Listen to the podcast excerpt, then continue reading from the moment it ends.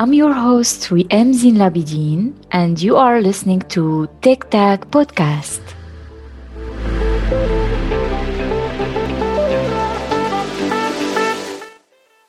Today, our guest is Ayoub Fakir.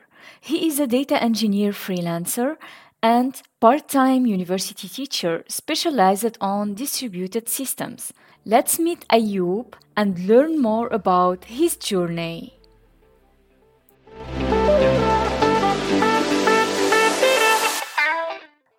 Hello, Ayoub. Welcome to Tech Tag. Thank you. Thank you for having me. I'm curious to hear some fun facts about yourself. What can I say? My my mother is a musician. She um, plays violin, and she always wanted me to uh, become an artist in some way. And so she was forcing me, you know, to uh, go to music lessons and try to become a nice violin player. But you know, at some point when I turned 18, I just figured out that this wasn't something for me. And so, you know, started doing everything IT related, which, you know, uh, became and is still my, my, my passion. Uh, but now the fun fact is that I regret and I'm planning to uh, buy a nice violin again and try to get back to it because, you know, uh, mothers are, are always right and she was right. I didn't know it so let's see how this goes. Nice. And how did you uh, get passionate about uh, programming? Well i was when i was in um, in uh, at the end of mid school and uh, the beginning of uh, high school i was playing a game called dofus. It is a mmorpg where you know you know you play with people you have a character and then you uh, up levels and then you have uh, you know a whole life in the game mm-hmm. and so my dream was to become uh, a game developer at some point and i wanted to work uh, for this company because you know for i think for four years my life was uh, going around this game and i loved everything it related for example uh, sometimes they had problems in their servers, and then I tried to uh, learn more about why they have problems in their servers. You know, I think this was one of the triggering points um, of my passion about IT. But I think it became it, it started way before because I remember I was I think uh, seven or eight years old, and my mother bought me a computer. Uh, I remember it was a Pentium one or two, and she bought it for me and my uncle, which is her uh, youngest brother. And um, at some point, we he, uh, he he was he was preparing his PhD in literature, and um, she bought it for me so I can be able to use a computer, and for him so so he can uh, write his PhD. And so, um, at some point when we got the computer, we turned it on and he wanted to uh, start Microsoft Word. And the problem is that we clicked once uh, at the icon and then we waited for hours. And we thought, well, this thing is not working because we clicked on this icon and it doesn't open up. And so, and so we went to see a neighbor of, ours who, who was, you know, known to be a good IT guy uh, back then. And then he came to our house and then he double clicked on this icon and it worked. And it was magic. we said, wow. and it was it was crazy and you know i said that the game was the triggering point but i'm not sure anymore because i think the contact with uh, computers with the machines and with this abstraction that we have as it people just made sense to me at some point. And um, I think that's who I am or who I became. It's mostly you like it the way how thinking about solving problems and this lead, uh, leads to algorithm and programming. Maybe this is related. Yeah. Well, uh, my reflection about this, you know, changed along the way. And now uh, the way I see it is that programming teaches us a lot of things among them humility, among them being able to, uh, you know, not give up in front of problems, in front of issues, because, you know, when you are programming or doing something IT related, you have more problems time than uh, success time, yeah. you know? And so you spend a lot of time not knowing what you are doing and then at some point it works and sometimes you know what you did and, and sometimes you don't you don't know what you did and so this um, way of seeing life as not always being right and the thing that you know well let me state it this way. It teaches you that problems are part of your daily life mm-hmm. and all you have to do is to deal with them and not avoid them. Because when you are programming you cannot avoid the problems because otherwise you're not going anywhere. And so you face them and you try to solve them and find you know solutions to the problems that you are facing and i think it teaches us a lot about life in general i think yeah, interesting uh, perspective. And uh, then you choose in uh, during your educational path uh, to uh, study computer science, or how was uh, exactly your educational path? Um, I I always sucked in school, like literally. Um, I was um, well, I mean, during high school, I was not able to have good grades for some reason. And I think one of the reasons is that uh, it didn't make sense to me, everything that they were teaching us. Uh, for example, like today, I work a lot with math problems and, you know, we know it with functional programming and these kinds of things. You deal with math on a daily basis. Yeah. But uh, I have always been told that I sucked in math. And at some point, I thought that it was true, that indeed I sucked in math. And at some point, when I was in front of a math problem, mm-hmm. my brain used to tell me, "Don't even try. You're not going to be able to understand what's going on."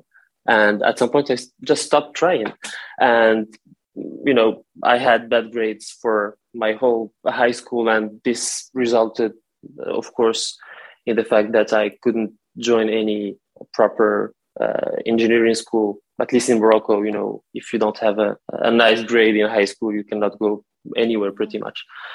And so um, I got my baccalaureate degree. I mean, the the, uh, the, uh, the high school degree, and so the only place I could go uh, was the public university. So I went there, and I, for some reason, got accepted in the uh, mathematics and um, computer science uh, branch. And so I started for one year, but for uh, two semesters, we didn't touch a computer. We mm-hmm. only did some abstract math with algebra and stuff that didn't make sense to anyone. But you know, everyone and everyone was pretending that they was that they were uh, you know learning or understanding something. But the thing is that none of our uh, 700 people promotion were understanding anything about what the professors were saying because it was so abstract for people just going out of high school.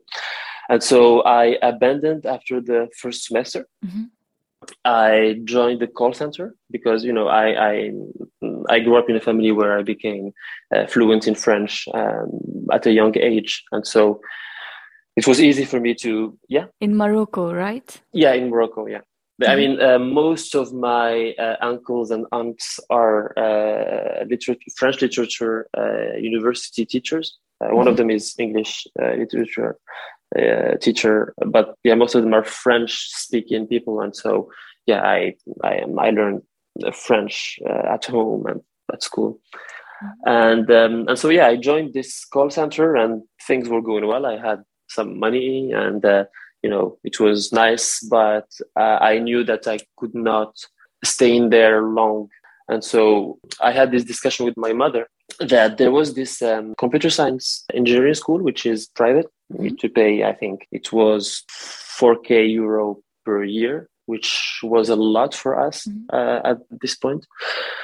And so I told her, you know, I'm just going to work in this call center for six months and then um, not go back to the university and try to, you know, pay at least the first year and and um, I told her let's find a way so I guess so we can pay the, the, the, remaining of the of the years. It was a four years engineering school, and then from there, it's either you do a, you finish your master's degree in Morocco or you go to France. Mm-hmm.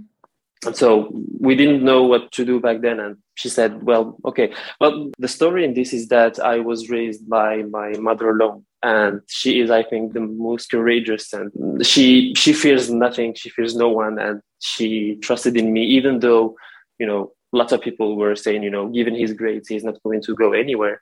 But she just ignored all this noise and she just trusted in me for some reason. I guess because because I'm her son, so uh, she uh, she did. Uh, I think it is important. Uh, like her support was important uh, for you. Like when you will find what is exactly your passion, uh, she encouraged you to to do whatever you are interested on because she believed that if you will like that, you will be brave on it.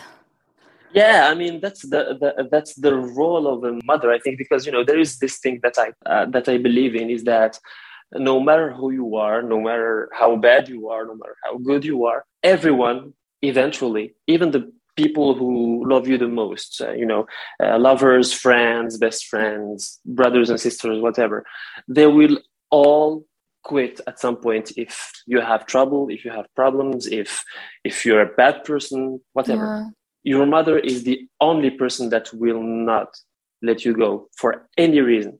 And this is something that empowers me a lot. And you know there is this i'm going to tell you a story where um, in the last year of high school uh, she saw my grades and you know uh, in morocco I, I, think in, in, france as well and in lots of countries not others com- northern countries i think um, people compare their kids a lot. Oh yeah. And so yeah and this is annoying. This is annoying because you cannot compare you know i mean people are different and kids are different and you cannot just compare two people. But no the, the fact is that it was a lot of comparison. And she was seeing that her friends were very happy about their kids good grades preparing their um, applications for big schools and stuff. And I wasn't part of those because I sucked in my grades and stuff. And so at some point, she decided to go to see my math professor in high school. Mm-hmm. And so she went to talk to him and she said, you know, well, uh, what do you think about my kid? Uh, how far can we go? Just give me your feedback about his performance, let's say. And he was like, he was sorry for her. And he said, uh, you know, ma'am, I'm just sorry to, say, to, to tell you that, but he is not smart enough. And we have you know i'm i'm not sure he's i mean i'm sure he's not going to med school or to this engineering school which is for which we need to have good grades and stuff. And so um, he gave her uh, this advice to put me in the military or put me to become a male nurse or something because he felt that that's the best of my of my capabilities. And the thing is that she looked at him and she said um, and I, was next to her. Uh, she said i know my son will become something big. I don't know how but i know he will. And my only hope is that i really hope that he's not going to suck in his life the way you did. And she just left the professor you know standing there with his words and it was very powerful and it empowers me a lot because she could have had this um, uh, reaction where she would just you know cry or tell me that i'm worthless or anything but she didn't. She just defended me in front of this guy. She's amazing. It's really powerful. It means a lot. Of course. i can imagine how the situation was hard. Like this really uh, empower you. I can imagine that Oh, of course, of course. A powerful mother is is is. I mean, you know, I thought a lot about this question. You know, given the fact that I grew up without a father, and I think both are important. Having a father and a mother are very important, and both give you, you know, different perspectives about life and different ways of thinking, and they empower you in different ways. But I cannot describe the power of a mother. Actually, it's it's it's it's way too huge for the little vocabulary that they can have. So yeah, I am now a bit emotional. I think I'm grateful that there is no camera. Okay. yeah, you're you're right. It's and it's very valuable to have a mother like your mom. Yeah. Um and uh, how did you start your career in the beginning? Uh, did you um Oh my God! Sorry, I cannot be emotional and speak. Go ahead. no, problem. Okay, let me answer this. Let me uh, answer this so you can, uh, so, so, you can, you know, get a glass okay. of water. Um, so well, yeah, I went to this private engineering school and um, I paid for almost the first year. And for some reason, I don't know if it's God or the universe or something. I have no idea what's this, what this is, but you know, she started getting some contracts. Well, uh, my mother is is a, is a is a music professor, and so she was well. She works for the Moroccan state, mm-hmm.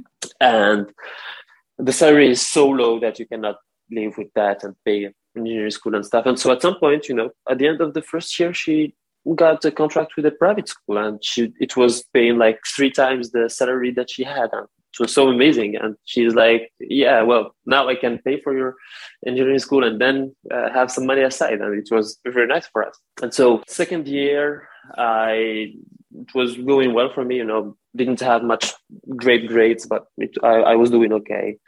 Um, at the, during the third year, I started doing some freelancing job, and you know, financial situation became better and better. And so, fourth year, I had for some reason good grades, and I um, was accepted in a master's uh, in yeah to finish my master's degree here in France.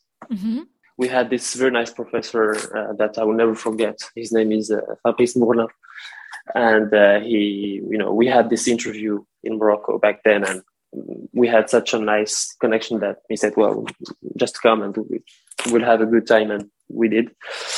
And so I finished my master's degree. It was a, master, a master's degree in distributed systems, and you know, I learned lots of things about big data and all these things. Mm-hmm. And the thing is that I was I wanted to do something data related, and um, before joining this master's degree, uh, I was in Morocco, and um, if you want to move from Morocco to France, you need some money for your visa, and then mm-hmm. uh, you need money to live in, in, in, in this country. And the problem is that we didn't have enough money for that. And so one solution for me was to do a an apprenticeship. So it's basically working uh, at a company while studying and you know it's it's it's made for that actually it's uh, two days uh, in your company and then three days at the university and at some point you know you do this for the whole year and when you do that, you have a pretty decent salary. I think I was paid 1,200 euros for a student. It's a lot. And I was working for um, Crédit Agricole, which is a corporation bank here in France. Mm-hmm. And yeah, well, back to the story of how I started. I started. I I knew that I wanted to do something with data. I was reading a lot of papers about what is data, what is big data, how mm-hmm. we. I mean, what we can do with this and stuff. And I had to put a foot in there somehow. And so when I uh, started applying to these companies to get my apprenticeship, I wasn't accepted anywhere because it's so hard. I mean, even now I see it for a lot of students on LinkedIn, for example, they are struggling as hell to find uh, apprenticeships. And so I was applying for two months. I think I applied 1,000 times to a lot of companies. Didn't get, you know, sometimes you get answers, sometimes you don't get anything, but for two months I didn't get anything.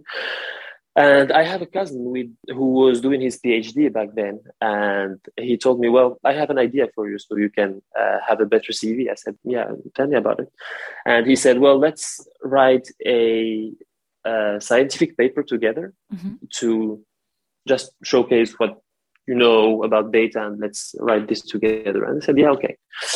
And we wrote this paper. I don't remember exactly the title of this paper, but it was something like how big data can benefit for uh, big companies or something like that. And it was it was very nice. We it took three weeks to write it together, and it was nice. We published it, and uh, at some point I started um, you know adding it to my applications, and it worked. Um, I had three interviews. Three of them accepted me pretty uh, quickly, and then I just had a feeling with this manager at Crédit Agricole, and I, I, I joined.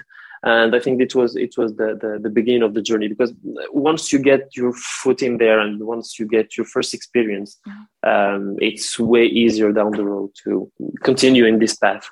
Uh, the, the the hardest thing is to find the first experience, and then from there things yeah. go pretty smoothly.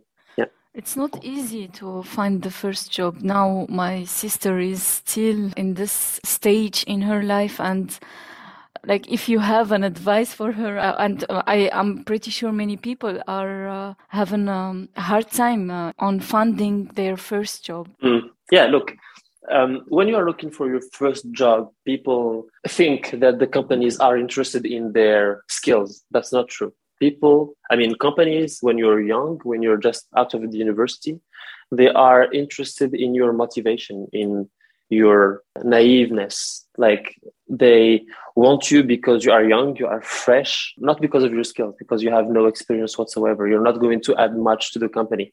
However they are in some way hiring you because of your or thanks to your um, motivation.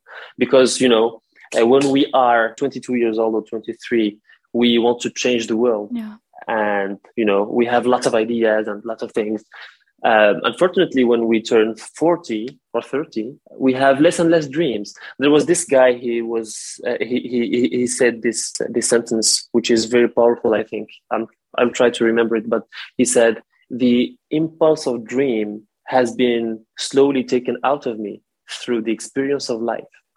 And this is very powerful because I, I'm very sad that people, as they grow up, they stop dreaming. As they grow up they they start uh, wanting good things for themselves. And it just drives me crazy because because that's not the the the the, the, the, the way things should go. Yeah. uh, i'm saying that because as we grow up we have we are afraid of more and more things right and so for example when you are three years old you are not afraid of talking in front of the public because we don't know that this is something that you should be afraid of True. But when you turn 30, you know that this is, oh my God, talking to people, this is so hard. I cannot do that. And the problem with this is that it is a fear that we learn. I mean, let me tell you something. When we uh, are born, we have only two fears that are natural the fear of falling. Every baby is afraid of or scared of falling, mm-hmm. and the fear of loud sounds. That's the only two fears that we have. This is biological. Mm-hmm. other than that every other fear are uh, every other fears are fear are fears that we learn down the road. We learn that you should not say no because people will become upset. And then we we we become scared of talking about in front of people because we have been told that they are going to judge us if we yeah. are not if we are not good enough and then we are afraid of interviews and then we are afraid of failure which is one of the biggest bullshit fears that we are taught ever because you know failure is such a blessing when you are smart enough to learn from it you know? Yeah. I don't know where i was going with that but let's go back to your sister companies hire you because you are young because you are motivated and because you you are just fresh as you are. And you didn't learn as much fears as the older people which have uh, you know more experience than you. And so what you should showcase when looking for a new job is not your skills. No one cares about your uh, projects in school and no one cares whether you know how to code in python or php or whatever. They care about how motivated you are and how ready you are to learn what they are going to teach you that's the only thing they they they, they are looking for and i'm saying that because you know i happen to be hiring some people, junior people, more senior people and stuff. And you know, the way I look at a junior people is way different than the way I look at uh, senior people because you know, senior people you hire him or her for their technical and capabilities and skills. It's not the case for junior people. So I think the the the, the, the biggest advice is to showcase and show how motivated you are. I mean, the person in front of you should see it in your eyes. And I know it because I teach at the university now, and I see, I can clearly see the difference between a passionate kid and a non passionate kid. And the difference between those is not skills, it's not technical abilities, it's the, the motivation and the, the, the stars in their eyes, I guess. So, like, it's a good mindset there are like this uh, positive mindset of some startups and companies but uh, sometimes you find companies that they ask for someone who has many experience etc and people who doesn't have any experience, uh, this will create fear for them, new fear Mm. that says, "Oh, because I like how I would get an experience and no one will will uh, give me that opportunity, so uh, I cannot find any job." Yeah. But I think that uh, it's mostly about them. They are looking for something isn't compatible with you, but there are some startups and companies who are uh, looking for people who just starting uh, their uh, journey. Yeah, look, um, when I think that, and it's um, even more important and true, I think, today, is that people do not join companies. I mean, I have, I mean, I don't care about which company I'm joining. I don't care about that. However, I do care about who my direct manager will be. I do care about who my colleagues will be. And I do care about the feelings that I'm going to have with these people. That's the most important thing. Mm. Other than that, being in company A or B is not relevant whatsoever. No one cares about that.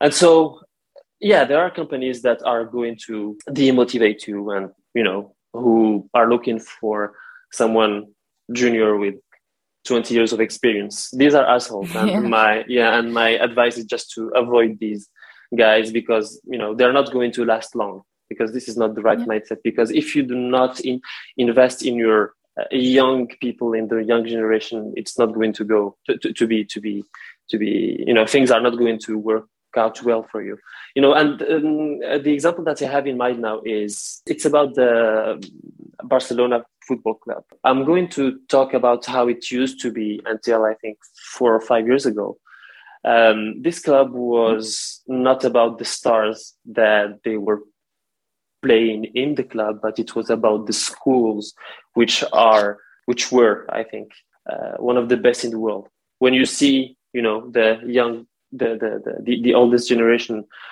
of the players in Barcelona, you see Messi, you see Iniesta, Xavi, all these people, they are all from the Barcelona school and they know them since they were young. And so they knew 20 or 30 years before that it was the way to go, which is trust your young people and make them grow with you. Yeah. You know? And it wasn't the case for other clubs like Real Madrid, for example. They just hire stars. Uh, the PSG, for example, they just hire stars, and you know they hope that things are going to work out with them. But they are not going to be a great club. You know, they are a rich club, but Mhm. they're not a great club. And so I think it applies to our companies as well. And um, I think my advice to young people is that if you encounter these kinds of situations, it's not about you; it's about them have emp- um, empathy and just know that you are great and if it doesn't work f- with this company or if, if it doesn't work with the 100 companies that you applied for you're going to find your way. Yeah. you know just don't quit. That's that's that, that- that's the only thing. And if you fail an interview because you know i'm sure it's the same thing for you even though we have a little bit of experience we have interviews and we fail them. That's that's that's life. Yeah. it's not it's not it's, it's not a problem. Now when you fail an interview you have two ways to look at it. First way is to say that you are worthless and it's how things should be and uh, you're not going to be a successful person anyway and you quit.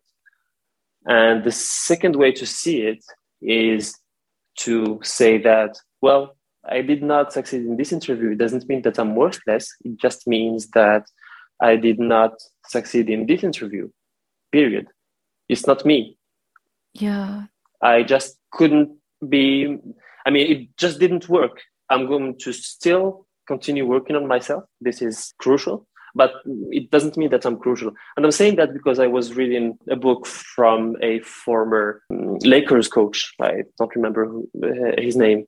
Uh, it will come back. Mhm. But um, at the end of each game, he i mean the lakers the, uh, they are nba all stars it's, it's no joke you know these are professional athletes and at the end of each game Uh, especially the games that they lose he gathers them and he says how do you feel and obviously they feel bad because they lost the game Yeah. and he says today you were exposed to what we are I mean, today we were exposed to what we are right now. So if we lost the game, it doesn't mean that we are bad players. It just means that this game was lost, period. Maybe the other team was better than us. That can happen. Maybe we, we did not follow the strategy as we should have followed it. That happens. Maybe we were not trained enough for this particular game. That can happen. But it doesn't mean that we are losers. It just means that this game was lost, period. Now, what's the good attitude to have when you are in front of these kinds of situations? You continue working on yourself and you focus on the next battle and then you try to win it. And if you lose it, that's fine. You still have another one. Yeah. And if you lose 100 battles, that's fine. You have the next one. And it's very hard to keep up with this mentality, but I think we should always remind ourselves that uh, that we are great, that we are not uh, um, worthless, and and and sometimes, you know, unfortunately, the only good words that we might be hearing are the words that we say to ourselves. So don't be harsh on yourself. Of course, um, try the best as the, the as best as you can to um, learn to be a better version of yourself, to become better and better technically and stuff.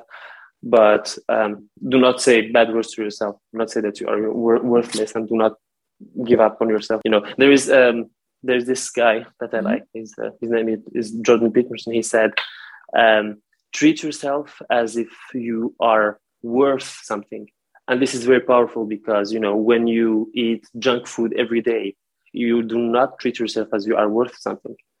When you don't exercise you do not treat yourself as you are worth something. However when you uh, dress sharp when you go to the gym when you eat healthy then you treat yourself as you are worth something. And this is the most important and and once you start treating yourself as you are as if you are worth something then people start treating you with respect because yeah. well, you respect yourself. So yeah. And uh, the person could be their own enemy like if in case if they are harsh to themselves. Oh yes. Yes. Because well this is something that's very uh, important and you see it in almost all the great literature. When you read some great authors like Proust or Jane Austen or maybe Shakespeare, even though I mm-hmm. don't know him as much, you see that in their story there is, there is no good and bad guys. However, you have the good and the bad guy in the same person, in the same soul. And so this is very powerful because, as you said, the enemy is within. Chase it. Just kick it out out because you should not be your own enemy. You should treat yourself as if you are worth something so yeah true and uh, after your first uh, job uh, how did you progress in your career um, i didn't have a career plan per se i just wanted to um, do some things that i enjoy and you know start mm-hmm learning new stuff. But I knew that I wanted to do something data related. And so yeah, after my master's degree, after my apprenticeship, I joined uh, a consulting consultancy company here in France, and um, you know just started doing consulting for. I mean, not consulting, but I was working for um, clients uh, on a daily basis. You know, building and learning how to build data pipelines and writing code and doing uh, things and um, I have never had this mentality of working nine to five. I mean, my goal in the next years is to stop working for money. I really hope I can achieve that. But working to earn a salary, I think, is very dangerous. However, working because you are passionate is healthy. And if you get a salary thanks to that, then uh, good for you. And this is, I think, how sh- how how things should go. And so, even though I had to work nine to five, I was trying to contribute to projects, open source, though I sucked at it, and I still do uh, suck at these things. Uh, but you know, you try to progress uh, along the way. And then, I started, you know, uh, giving trainings, and uh, from there I um, started, you know, traveling around Europe and uh, try to meet with people, attend conferences, um, and at some point, uh, started being invited to speak at conferences and um, you know you start to build a network yeah. and um, and you try to progress along the way. And i didn't have a career plan per se but there is something that i'm uh, sure of. It's that if you find your passion something that you enjoy doing on a daily basis then good for you. And just focus on this passion and everything else is going to come. Money uh, good opportunities and stuff everything is going to come. If you are working on a job which doesn't make you passionate which um, if you have trouble um, waking up in the morning to go to work then this is a red flag a big red flag. And um, my advice is to keep trying lots of things until you find something that you know kicks you out of the bed every morning and and you know that you can enjoy on a daily basis and find your way uh, down the road so. Yeah. That's right and what do you think about uh, luck versus opportunities? Oh um, i do not believe in luck like not not 1% there is no luck whatsoever. Um, uh, there's this saying it's better to be prepared for an opportunity and not have one than have an opportunity and not be prepared. And so maybe you can be lucky to uh, you know be scrolling on twitter and you see a nice opportunity. This might be luck but you know i'm not sure the the, the word is right. However when you are ready when you are prepared then everything comes to you. Yeah. Um, what I mean by that is, you know, maybe if you are um, uh, walking in the street and then you find a big uh, case full of money, well, this is like uh, good for you, but it never happens. Maybe you participate in money games and you are lucky and you win, but this doesn't happen. I mean, uh, no one that I know knows anyone that won in any money game. So you'd better focus on something else because this thing is not going to work. And so um, I think we should always be prepared. And if you are lucky enough to encounter an opportunity, then take it because you are prepared to take this opportunity. But you know, just staying on the sidelines and waiting for something to come because God loves you, I don't believe in yeah. that. And I think uh, the fact of being prepared makes you notice the opportunities because sometimes exactly. the opportunities are already there but we cannot see them because we are focusing on something else but then once yes. we think that oh i'm ready to uh, for something specific thing then we notice oh it's already there for a long time or something. Yes. Yeah exactly. Exactly. Exactly. I agree with with you on this. I also don't believe in luck. And especially after like whenever i do an achievement and someone tells me you are lucky i just get a flashback yeah. of my hard work and then i see what yes yes yes i mean you work 20 hours a day and people call you lucky. Like, come on, this is not luck. Like, I mean, I don't sleep, man. I mean, exactly. what, what, are you talking about? Yeah.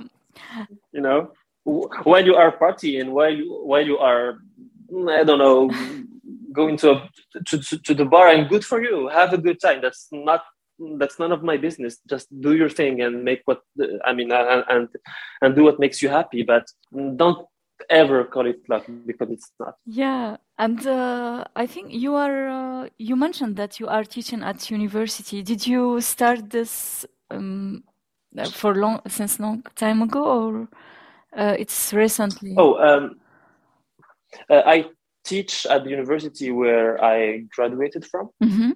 And so when I got my degree, I just had a good contact with professors there and the director and all these things. And so um, I wanted to go back and I just asked them and they said, well, of course, what do you want to teach? And I said, well, I like data, let's do something. And so, yeah, I started uh, teaching, well, more, more broadly distributed systems. And this is, this is a blessing because while, you know, preparing your course and stuff, you learn a lot of things that you would not have had the ability to learn uh, on your day job because you know most of the time when we are when we do our daily jobs you're focused on some specific thing and you don't have this uh, broader picture of what you are building exactly yeah and so you know teaching helps you a lot uh, uh, do that. And so the, there's one funny thing is that yeah well um, i got my degree and then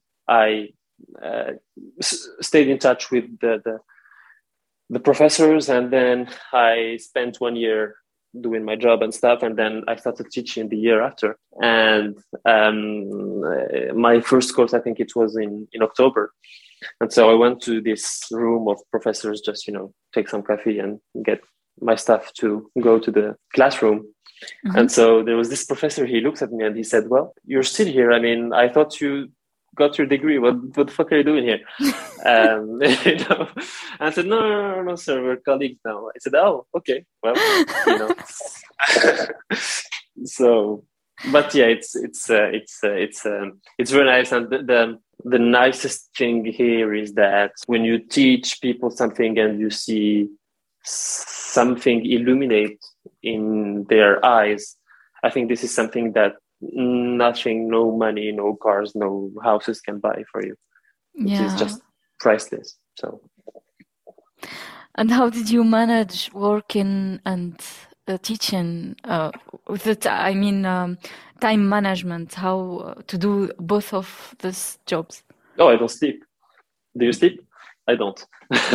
Wow. no, no, um, no, no. Joke aside, I, I, um, well, you know, uh, it depends like uh, for for now it's way easier for me because I, I have my own company i'm freelancer so i just tell my clients look i'm not going to be around uh, uh, friday morning because i'm having something else and it's way easier for me um, mm-hmm. when i was an employee it was a little bit difficult but you know uh, each time i sign a contract with with an employer i just say you know um, i give 32 hours let's say of courses uh, per semester I'm not willing to give up on that. So let's find something. So, I mean, some way to arrange that. And most of the time they say, yes, that's not a problem. Just go do your thing. And um, and yeah, I mean, when you do something that you enjoy, honestly, there is no uh, time management question because it comes naturally. However, mm-hmm. when you do something that, I mean, when you do things that you don't enjoy, that you are forced to do, then you have to think about time management and opening your calendar and you know organizing things. So good point. Actually i always think about time management. I should I should look back and think about it again. Well, you know, the thing is that when people tell me um, I procrastinate, yeah, um, or I'm not motivated, well, this tells something about you. This tells something about what you are doing because um, uh, I don't know what you enjoy in life, but let's say you enjoy uh, Zumba. Zumba, right?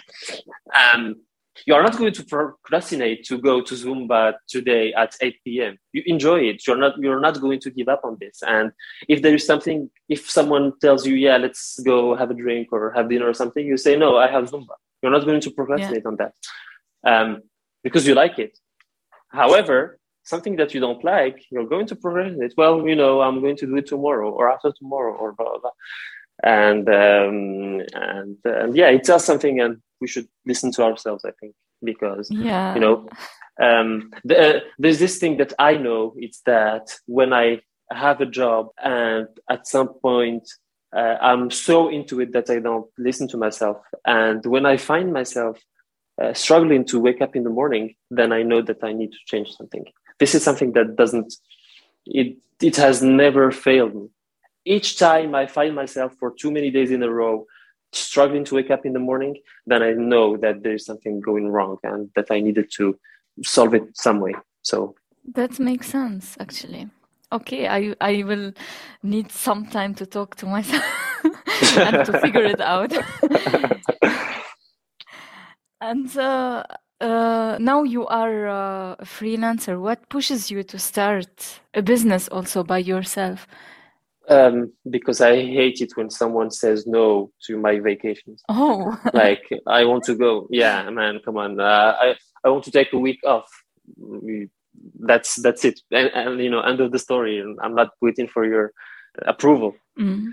And so, you know, when you are a freelancer, you have this freedom to say, no or yes, and you know you uh, take responsibility because if I say uh, I'm taking this week off, it means that I'm not going to get paid for this week, and it's fine with me if I chose it. Yeah.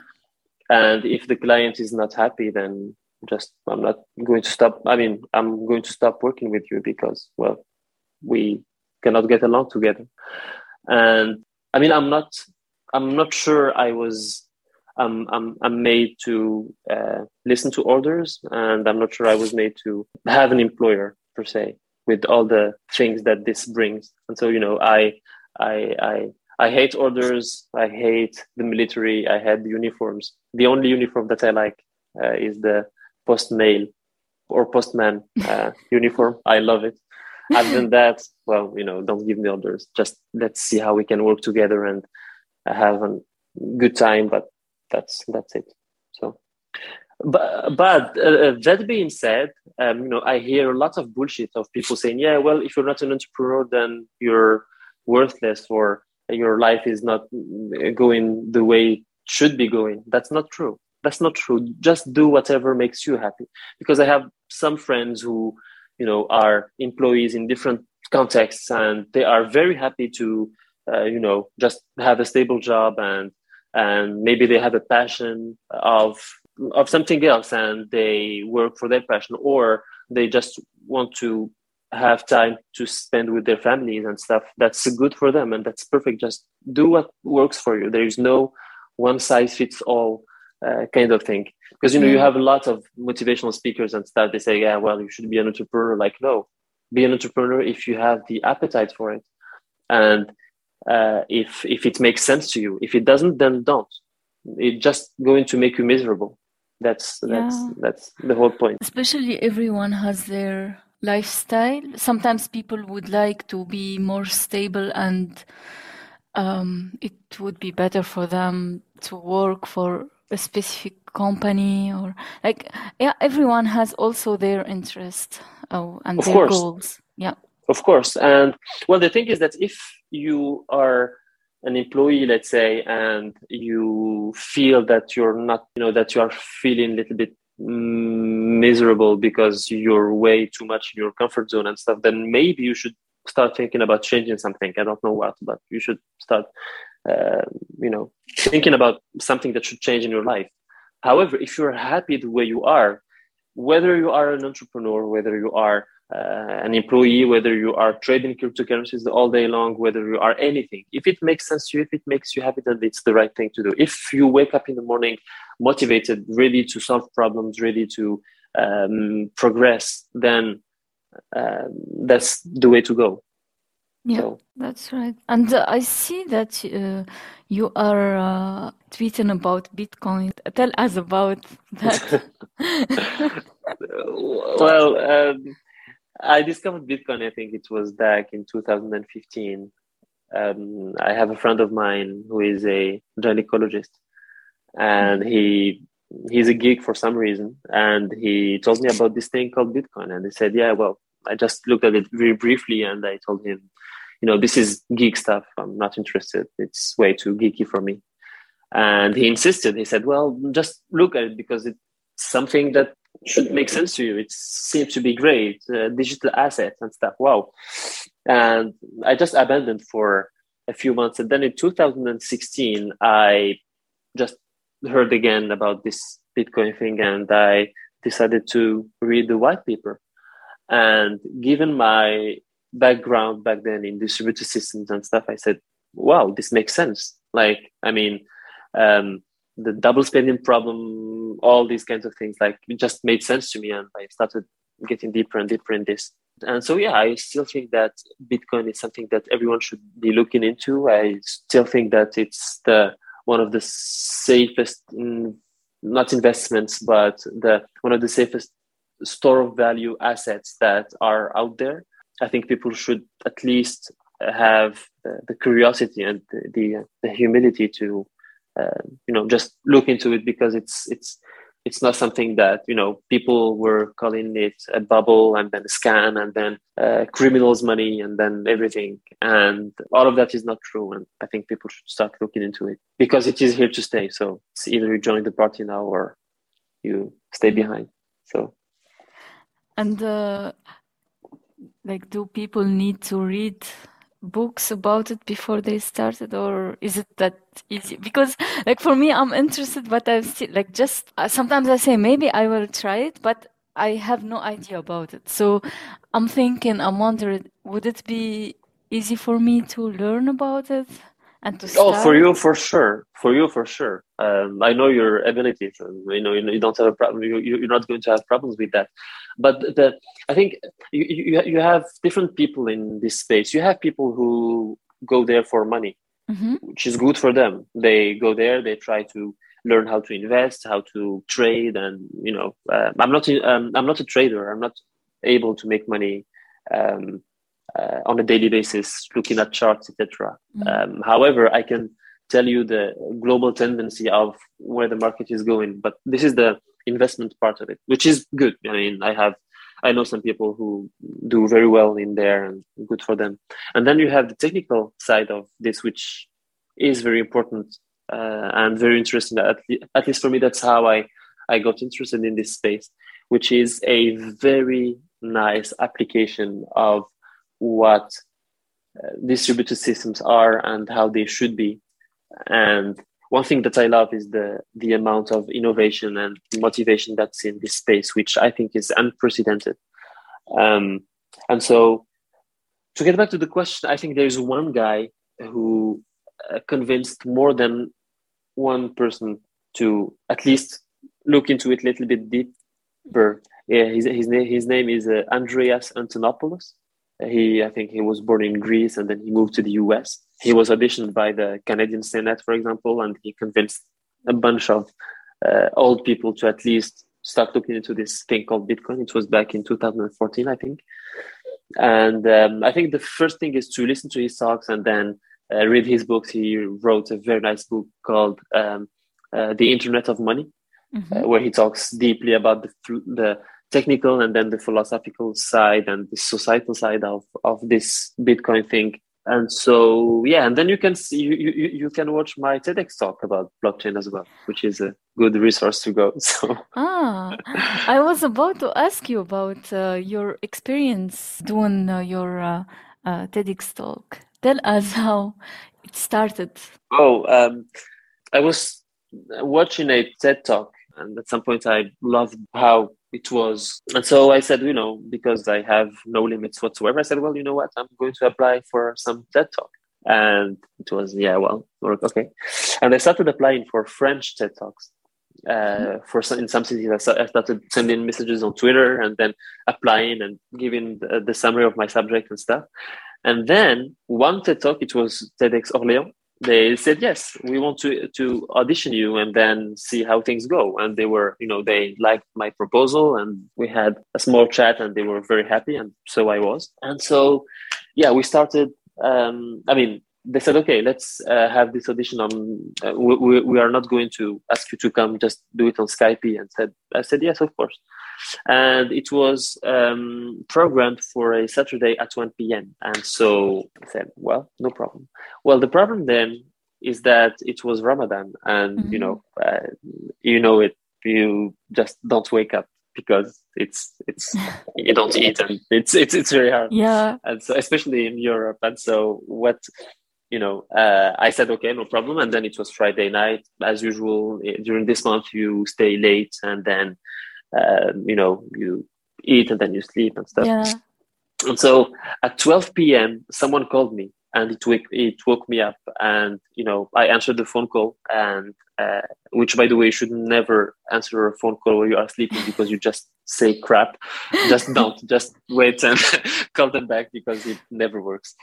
Um, and so anyway, I answered the phone call and then it was 12 uh, 05 and they said, you know, I still have 55 minutes. Let's go a little bit back to sleep, and I will just wake up 15 minutes before because I don't have to uh, eat or anything. Just get a shower, uh, take a shower, and I will be ready for 1 p.m.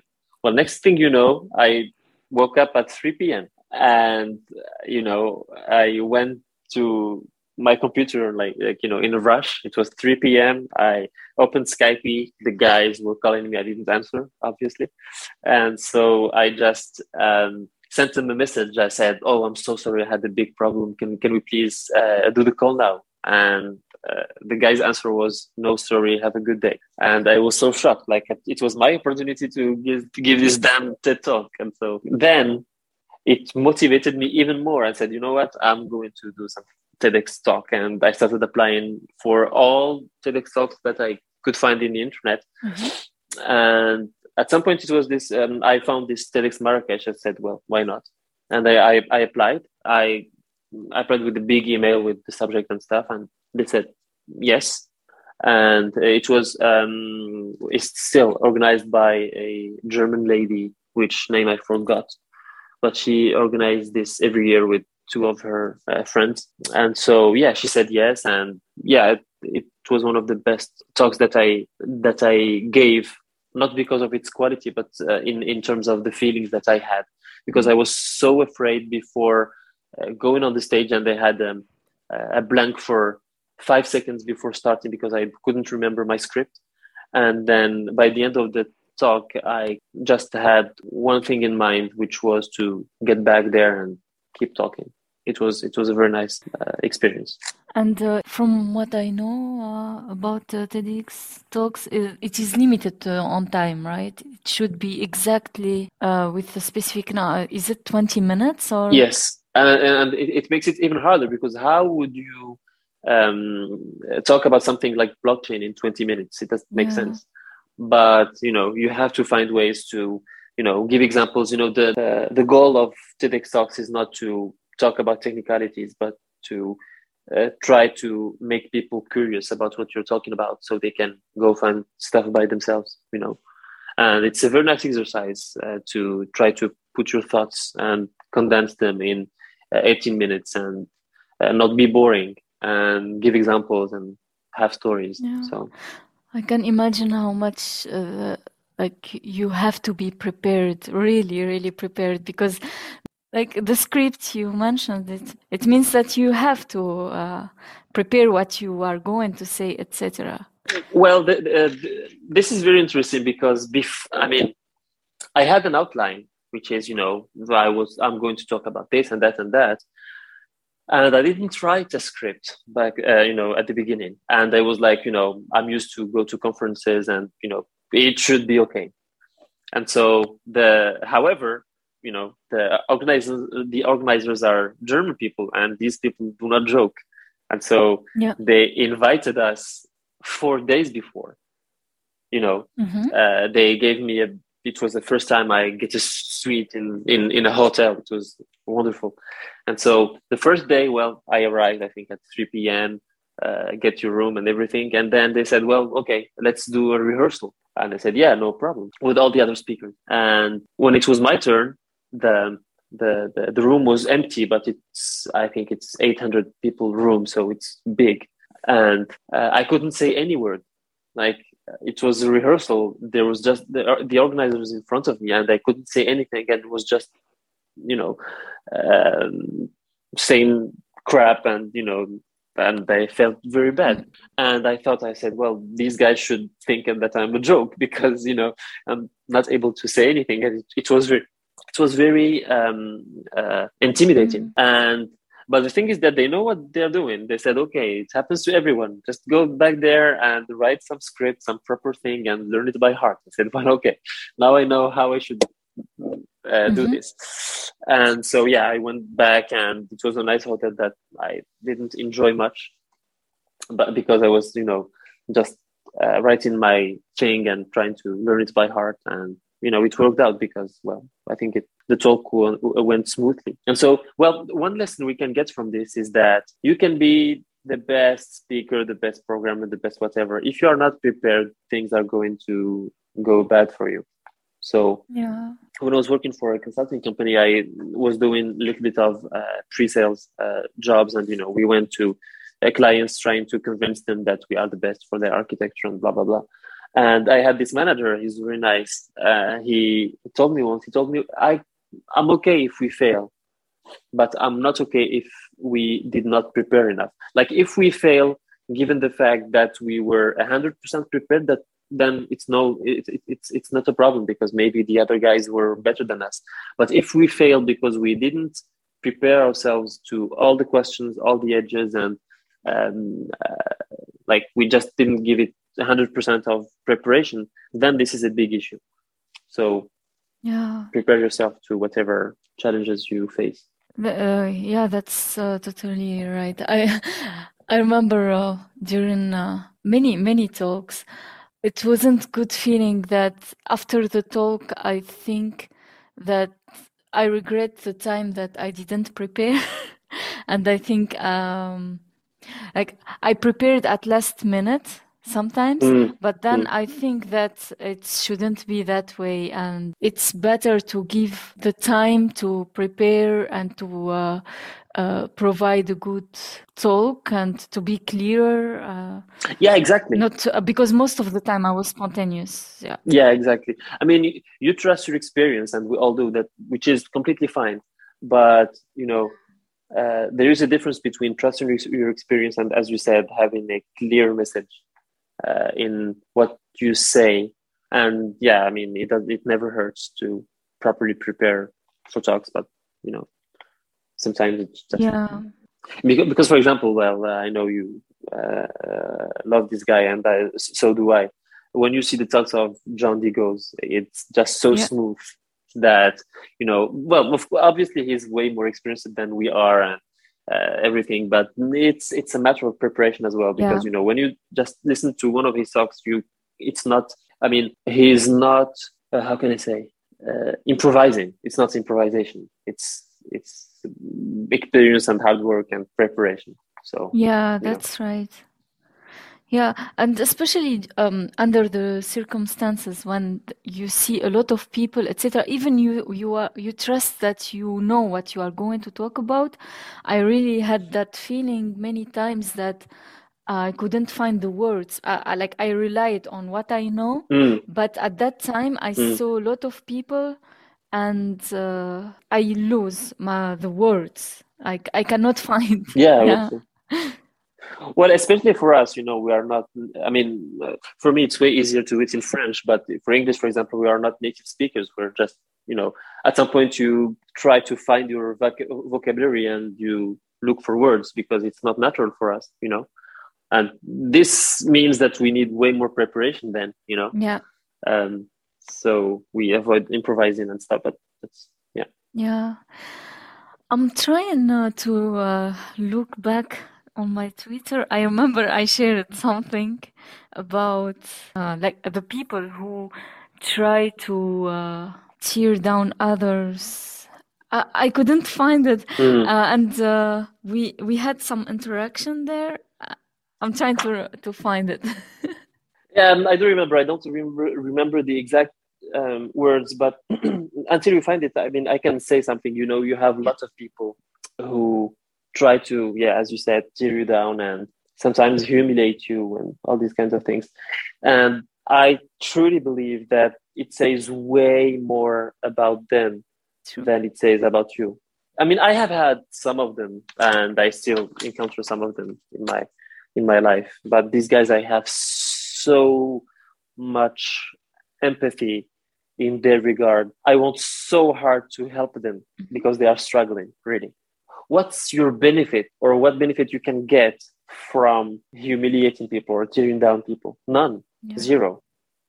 Just making people feeling bad, and uh, I'm I'm so sorry for you if you're like if if, if you're like this because um, you know you truly need help really because you know s- s- some people cannot help it they just feel or at least they they think that they feel good uh, while tearing people down and i'm yeah i'm really sorry for them because that's that's that's so unfortunate i think Yeah, that's right. Um, I found that it's uh, tearing others down won't get you any higher. And uh, you said it only shows how down you are yourself with those people that I usually apply empathy because they need it. yeah I know that we can uh, ignore, like the solution is to ignore, like whatever they say, we shouldn't uh, take it personally. It's more, uh, as you mentioned, it's more. It tells more about them. But sometimes uh, mm. it is dangerous when other people listen to them and become um, many people against you just because of misinformation, and this can destroy the person. Do you see uh, the point? Yes, yes, yes, yes. Well, um, I think it, uh, it's uh, do, uh, two different subjects because, well, there is people who uh, try to tear you down, and I think the best way is to ignore them. Yeah. But um, if you feel, then I mean, you can ignore them. I don't do that. I just stand up for myself, and if you even dare to try to do something to me like that, you're go- going to have a bad day. There will be consequences. So don't even try. That's all I'm asking you to do. Mm-hmm.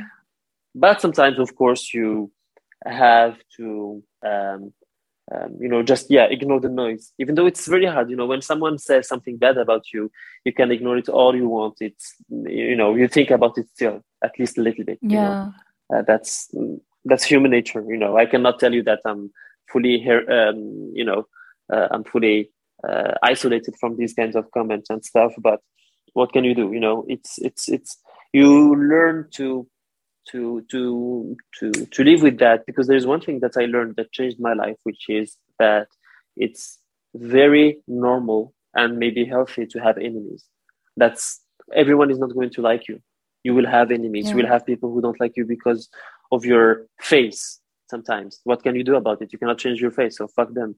Um, you will have people who are not going to like you because of your religion. You have people who are not going to like you because of your sex, because of your beliefs, because of your whatever. Yeah. What can you do? Just deal with it. You're not going to be liked by anyone, but, but by everyone. However, try to be surrounded by quality people, even though you have like one good friend or two or three. You don't have to have many people that yeah you good you get along with. That's completely okay.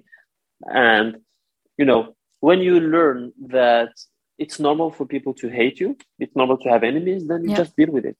And that's that's it. And i think there is um, it's never a bad idea to stand for yourself yeah. Really. because if you're a coward if you say yes to everything if people say bad things to you and you just accept and stuff uh, it's going to do you a lot of harm in the long term. So, yeah you know just stand up for yourself because if you don't no one else will do you know? Yeah that's right. So and if you stand up for yourself and if well if you are in a position where you see someone hurting someone else and you can say something then please do. Uh, that's that's a moral duty. Do.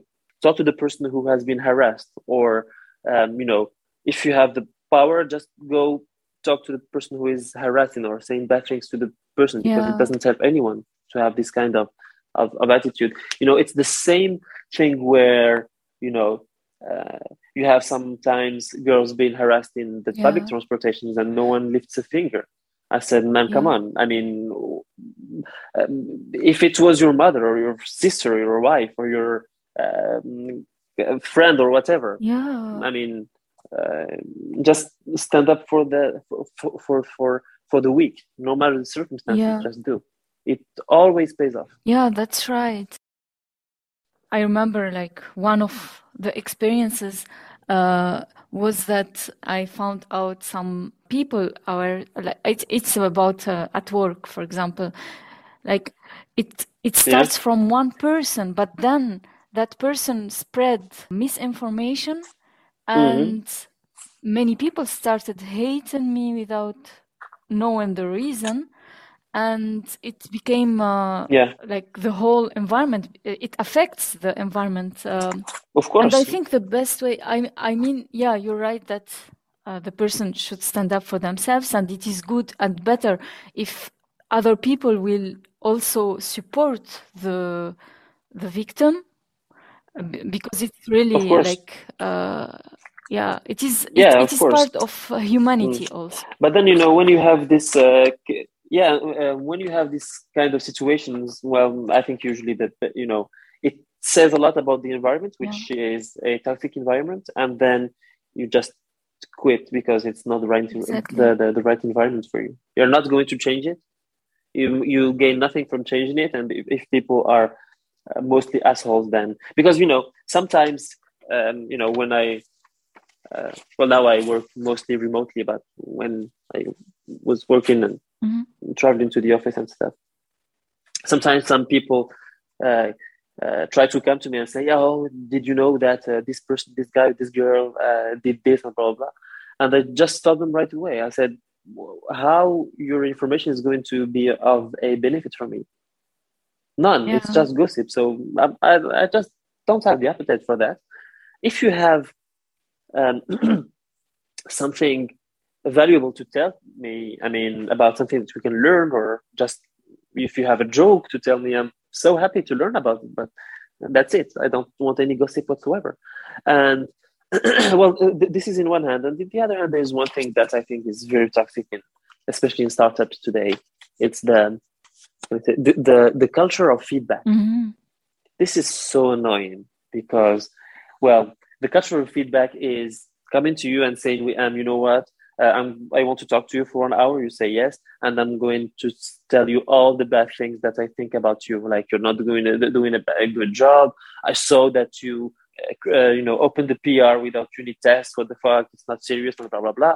And then, what the hell? What's the point of all of this? I mean, that's so unhealthy. Yeah. To just go to people and tell them all the crap that they did. Well, fine. Maybe you opened this PR without unit tests because you didn't know what you were doing or it was a, uh, an issue that you hated working on and you just wanted to get rid of it or something i don't yeah. know what exactly but and i had this discussion in one of the startups i was uh, working on mm-hmm. i didn't do so many so it's not hard to find out uh, we had this cultural feedback and at some point this guy he went he came to me and he said well Ayoub, i want to have this well the, the, the cto was promoting this feedback culture and it was like just go to the person ask them to go in a meeting room and then tell them your feedback. Mm-hmm. I said, well, okay, I didn't play the game, but someone came to me and he said, you know, you know, I want to have this one-on-one feedback session with you if you have time.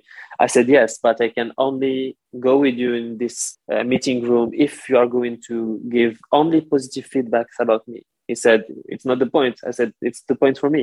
I'm not interested in all the crap that you're going to say. If you have something negative to say about me, I'm not interested. I'm only interested in things that would empower me. And it may it may sound a little bit harsh, um, and it may sound as if I wasn't trusting myself, but it's not the case. It was more of like everything bad that you're going to say about me is going to be subjective anyway, and I'm not interested in your opinion, in your bad opinion about me, because everyone has bad opinions about anyone, and well, yours is not interested to me. So if you have something positive to say about me, then no, no problem. This will just make me have good day and stuff. And he said, well, then we're not going to have to be having this session. I said, good for both of us. And the uh, curious thing is that he came to me two days after. He told me, you know, I had a few sessions about uh, with people. They said crap about me. I felt so miserable, and you are fucking right. Let's go do this feedback session and i'm just going to say the things that i think are good about you and you do the same and let's grow together and it it, it was a very nice session um you know just telling him about how good i think he was about lots of things and stuff and i think that's what i think about this feedback culture. And I think it is also a way of communicating. Sometimes we need to inform a person about a feedback. It's a constructive feedback to be able to progress. For example, someone doesn't notice the structure of the branch name in the company. For example, they have a specific naming yeah.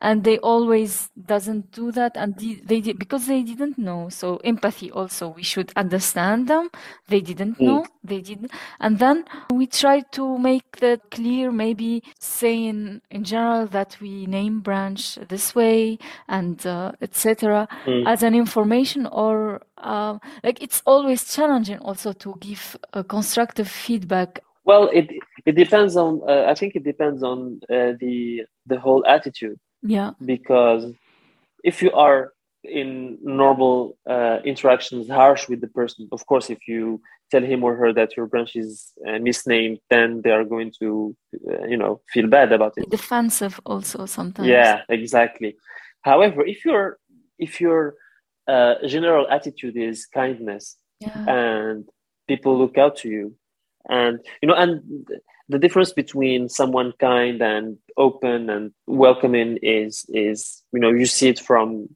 miles. It's i mean it's, it's not very hard to see yeah true. when people are open you know. If you are harsh and stuff then you know we are going to make people uncomfortable anyway. So yeah that's true. Yeah. And uh, i think uh, we are ready to wrap up. If you have an advice you would like to share with uh, people who start their journey or also who are having some challenges. Well, for, I don't usually like to give advice because, well, I mean, yeah, we all need them. But yeah, for the for the people who are starting their journey, I would say, don't give up on what you think is right even though you like experience you like because there's something very interesting is that that you can read all the books you want. There is something which called which is called experience which only comes with time. You cannot help it. It's come it comes with time. You can read in a book that doing this is bad but when you have experience with it it's way more powerful.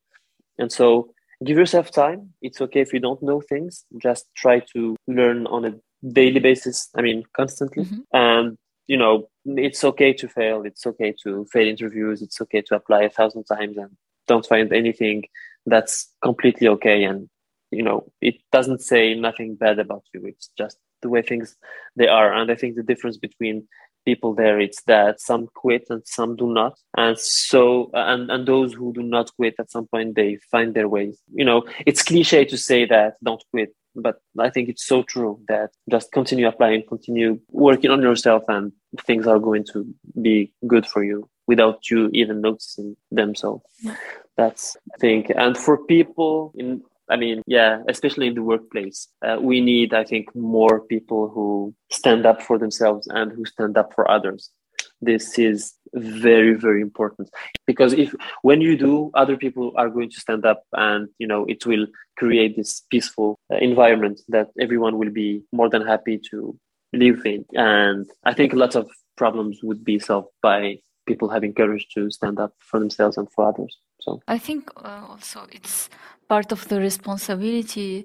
If someone value kindness and honesty and uh, empathy, they make sure that everyone is treated equally and they uh, they are safe, etc. And once they see anything that uh, if they see there is harassment happening or uh, any situation, they stand up uh, uh, for uh, the victim and make sure that the environment is safe. Yeah, yeah exactly because it's it, i mean it's just human nature you know when you can say something to help someone in need please just do it yeah. just do it because i mean uh, come on it doesn't cost you anything and it just going to help someone in need so why wouldn't you do it? And it i promise you it makes you feel so good. Yeah. Uh, there is this guy this um, uh, it was denzel washington he said that the most selfish thing in the world is to help someone else. Why is it selfish? It's because the way that you feel after helping someone makes you so good that nothing can buy it no money, no houses, no anything. Yeah. And so, you know. This is very true. I really I get excited when I feel someone was happy because an action from me Mm-hmm. like and then yeah. i i wonder this it feels selfish because oh I, like i feel happy it's it's like yes, yeah, and good for you. It it's it's good for you. It's selfish. Well, good, but it's selfish and it helps someone else. So yeah, you know, it's a win-win situation at its finest. So yeah, that's true. Thanks for the valuable advice. Oh, you're welcome. I enjoyed our conversation. Me too, a lot. Thank you, yeah. Thanks for your time. Thank you very much, and talk to you very soon. My friends, I hope that you enjoyed today's episode. And if you are still looking for a job or you just started your journey, I encourage you, like Ayoub mentioned, to keep going. Even it is hard, but keep going. Don't give up you are not alone. Many people like you have faced different struggles, but at the end they made it because they didn't give up. And like the difference between successful people is that they go through challenges, they failed a lot. At the end, they didn't give up, so they became successful. Be like them, and I wish you all the best. I'm looking forward to our next episode with a new guest and new inspiring story. Until then, stay safe and stay tuned to our next episode. Tic Tac, tackle the inspiration.